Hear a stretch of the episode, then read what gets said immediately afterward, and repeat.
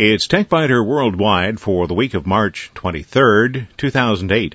I'm Bill Blinn with an hour's worth of technology news in far less than an hour because we leave out the sports, the jingles, the weather, and the commercials.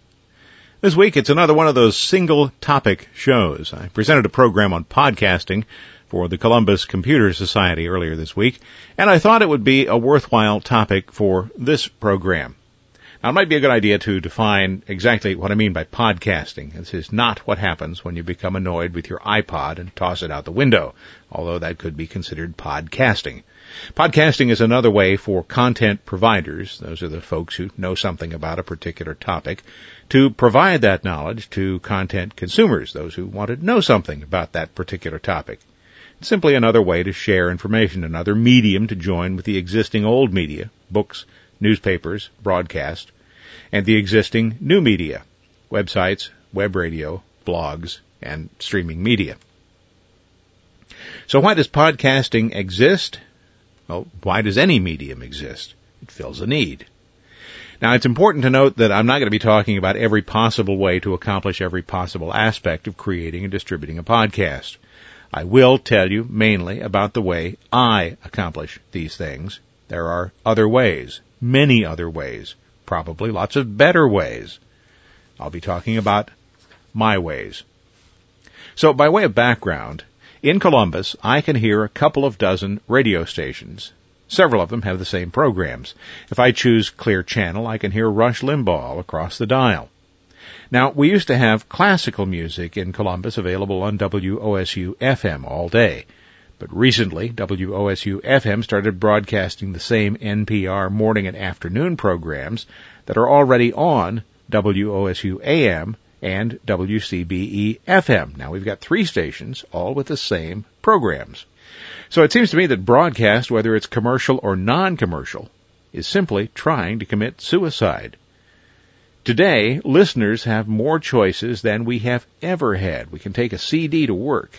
We can take a CD in the car. We can use an iPod at home, at work, or in the car. We can listen to any of XM Radio's 100 plus signals. Now granted, you do have to pay for that, 10 bucks a month or less. You can record XM Radio or Sirius for use later. You can listen to podcasts live or you can copy them to disk for use later. So no longer do we have to listen to whatever our favorite radio station happens to have on the air at the time. And this means old media are facing a troubling future. Newspapers seem to have figured this out, and they're handling it better than broadcast facilities do. Now, this may be because newspapers have been in trouble for longer than broadcast has. In 2007, the New York Times scrapped its paid service and made everything available for free via the web. International broadcasters, such as the BBC, provide podcasts of many of their spoken programs. Most radio stations, though, provide at best streaming audio. That's not enough. Those of us with a broadband connection, and that's now more than half of us, have figured out that we can listen to programs when we want to listen to them. We can time shift those programs. We are in control.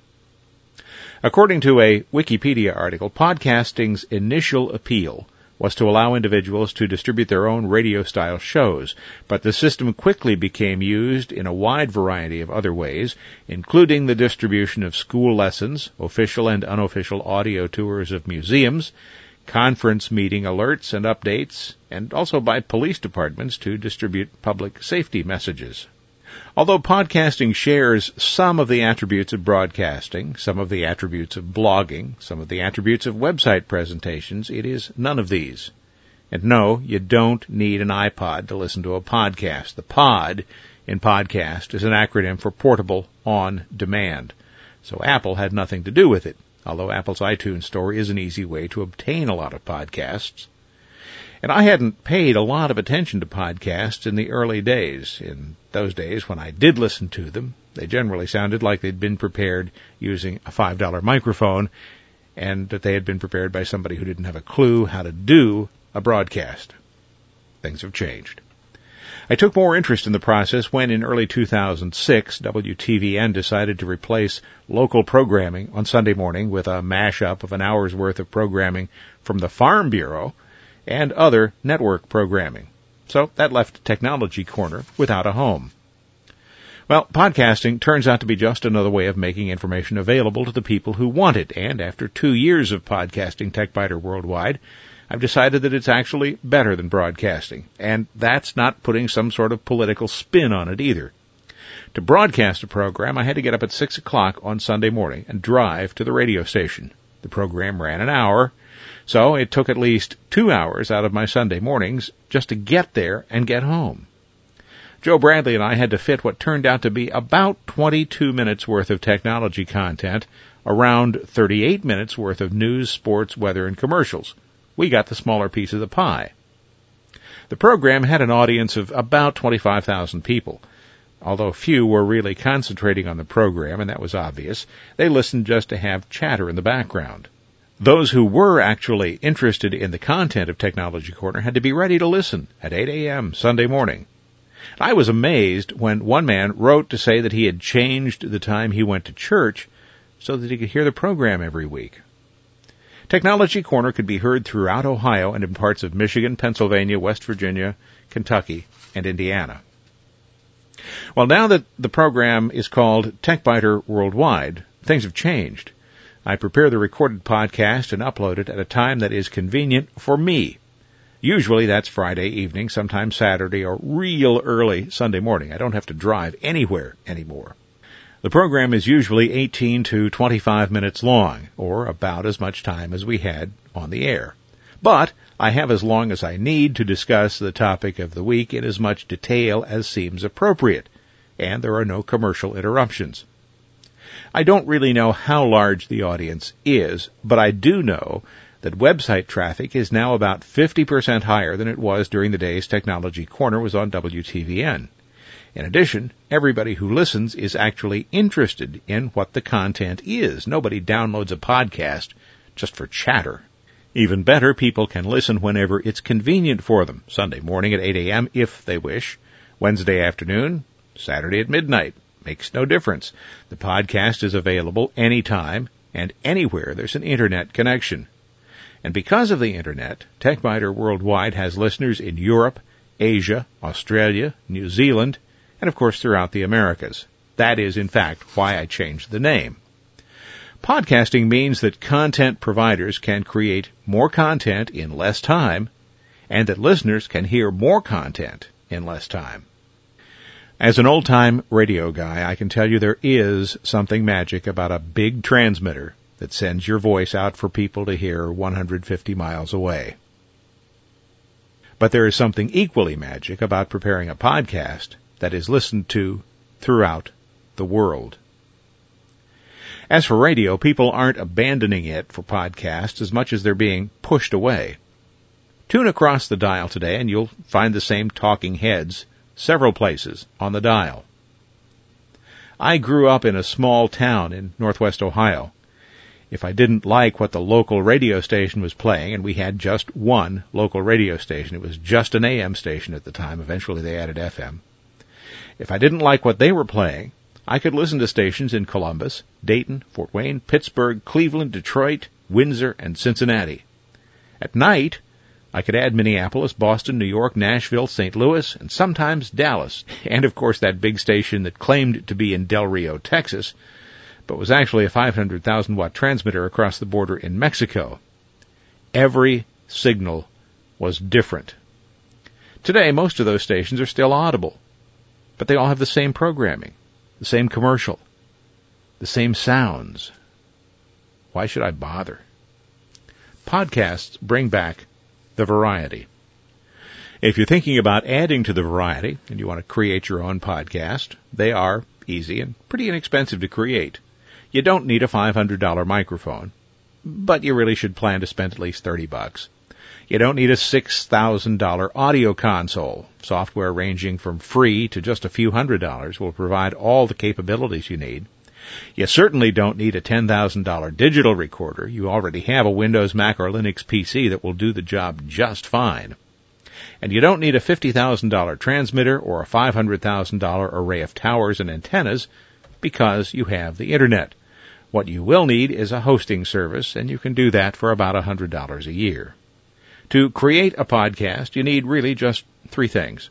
A good microphone, a good sound editing program that can create an MP3 file, and a quiet environment. Now, a few other niceties are helpful. A microphone stand, for example, and a pop filter for the microphone. Although you could, you don't need to spend $5,000 for a microphone, but do plan to spend more than $5. The microphone is the single most important technical component. Start your search by limiting it to a cardioid pattern microphone. You'll do well with a microphone in the $50 to $200 range. The cardioid pattern is the best selection in most cases because it hears sound in a relatively tight, heart-shaped pattern, hence the name. Uh, that is my preference because it gets rid of background noise and noise that would have come from the from the side. Microphones have different kinds of pickups. A pickup is what actually hears the sound and converts it to electricity. The ones that you'd typically look at for a podcast would be a condenser microphone, an electret microphone, or a dynamic microphone. A condenser microphone is probably the best choice if you can afford it, also sometimes called a capacitor microphone. You'll need a power supply for the microphone, although some do allow for the use of an internal battery, and some recording equipment, typically the professional stuff, provides phantom power to those microphones. The AKG C1000S, a good choice, 150 to 200 dollars. This is in fact the microphone I use, and I like it because I can change the pattern between cardioid and supercardioid.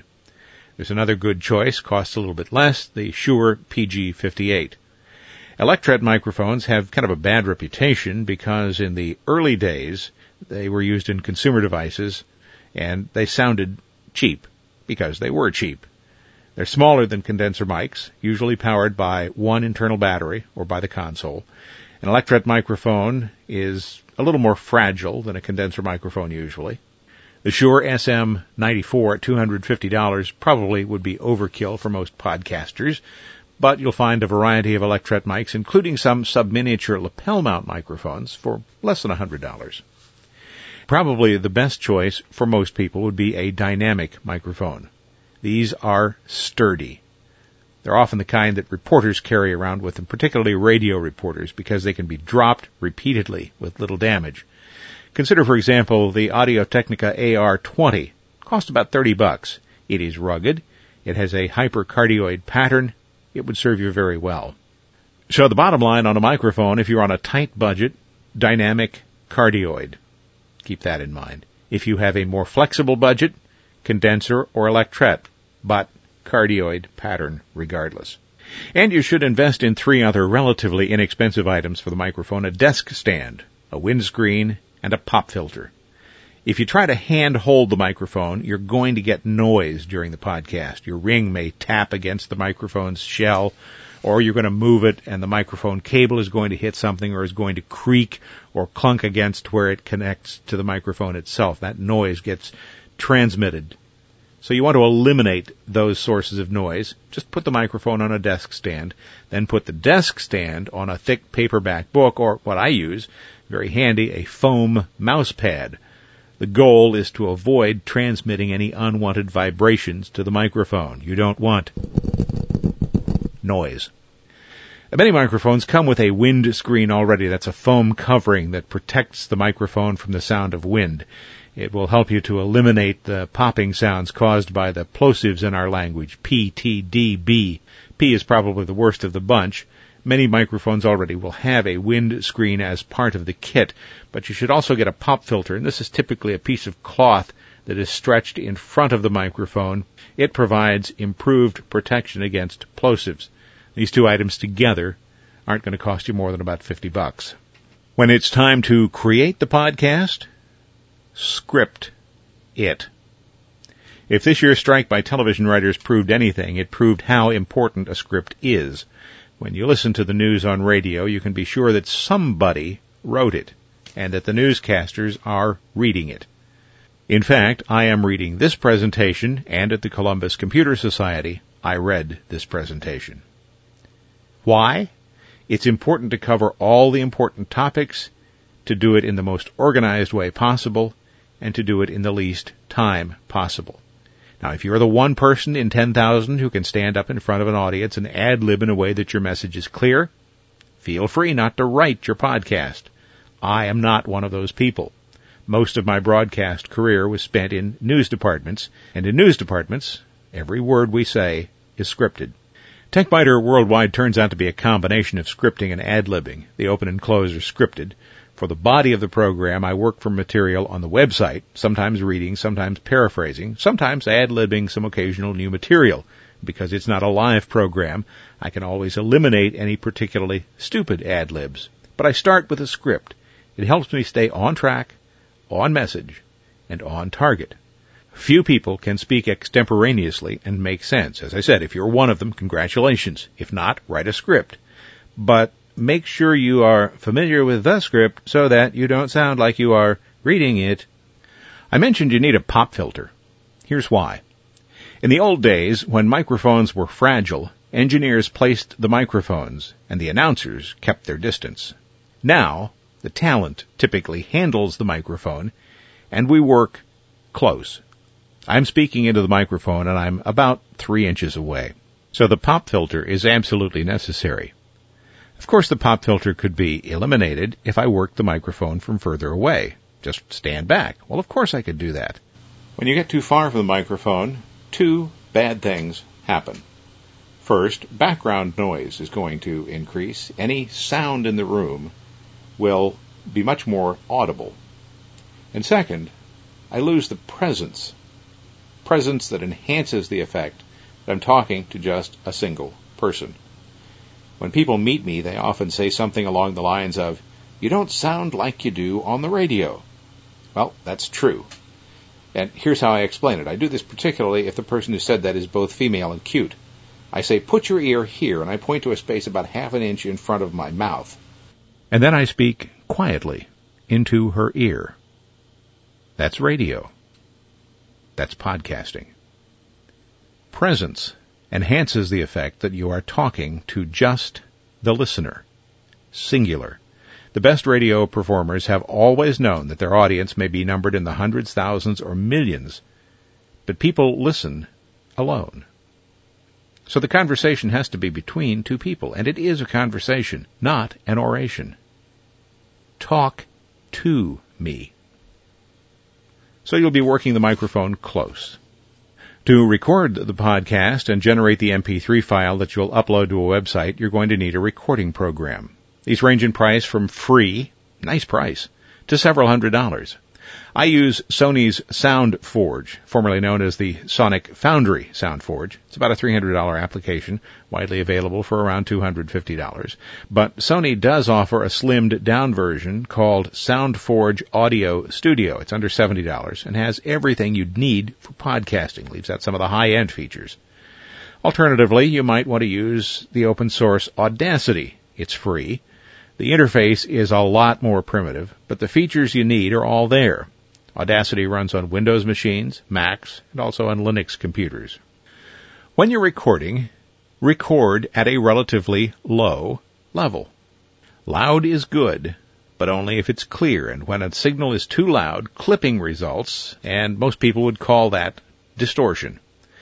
It's important to know that I am not an audio engineer, and I'm not familiar with all of the technical considerations behind what happens. But I can tell you that digital recording is totally unforgiving in a way that analog recording seemed not to be. Audio begins as an analog signal at the microphone. It is converted to digital by the sound card's analog to digital converter. One important difference between analog recording and digital recording is the lack of noise. If you've ever recorded on tape and you recorded a soft signal and tried to boost the volume, you heard that sound, that's tape hiss. There's all that noise down on the floor. Recording folks call it the floor of the tape. Digital doesn't have that because there is no tape. So a quiet digital signal can be boosted several dB and then normalized to create a robust output signal that doesn't clip. So in this case, it's always a good idea to record at a level that appears to be too low if you've recorded on analog on tape in the past, you know that you typically wanted to record as loud as possible. With digital, it's just the reverse because once clipping has occurred, you're never going to be able to fix that signal. So in plain English, record so that the loudest part of the signals are no louder than about minus 6 dB. That's down from the reference 0 dB point. During the time you're recording, you want to eliminate anything that makes noise. Close the door, let people know that you're going to be recording and that they should come in only if the house has caught fire. While you're recording, if a dog starts barking, a fire truck runs by, you suffer a sneezing fit, the phone rings, the cat jumps up on the desk and decides to meow or rub his face on the microphone, stop recording. You can do that.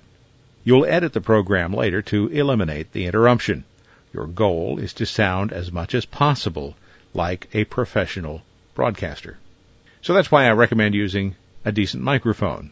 It's why you'll edit the recording to eliminate noise and any other problems. The next step is going to be to create an MP3 file. You'll be offered some setting choices, mono or stereo. That's an easy one. Unless you need stereo, choose mono. File size is smaller. Then you're going to be offered a bit rate and a sampling number. Anywhere from 8 kilobits per second at 11 kilohertz, that's going to produce a small file that won't sound very good. Up to 128 kilobits per second at 44 kilohertz, that'll produce a large file that will sound very good. Larger files do sound better, but they take up more space on the server, they require longer to download, and if someone is on a slow connection, it will stutter. So currently, what I use for TechByter Worldwide is 34 kilobits per second bit rate, 22 kilohertz sampling, 16 bits depth. You will actually upload two files, the MP3 that you created, that's the audio, and then an XML format file with an RSS extension. That's what actually contains the description of the podcast channel and each podcast program or item in XML terms. The XML file has to be edited in a plain text editor, Notepad for example, and the XML standard is extremely strict. Fortunately, Apple's iTunes Store has all of the information you'll need to write a good XML file. And Apple will act as your agent to advertise and make the podcast available. You're still going to need to obtain server space and upload the files, but that's not going to cost you any more than five to ten dollars a month. So if you're a subject matter expert or you just want to try your hand at podcasting, give it a try. It's easy. No nerdly news this week because we're already running just a little long. So thanks for listening. This has been TechByter Worldwide for the week of March 23rd, 2008. I'm Bill Blinn. Don't forget, check out the website, www.techbyter.com, and you can send me an email from there. Thanks. Bye bye.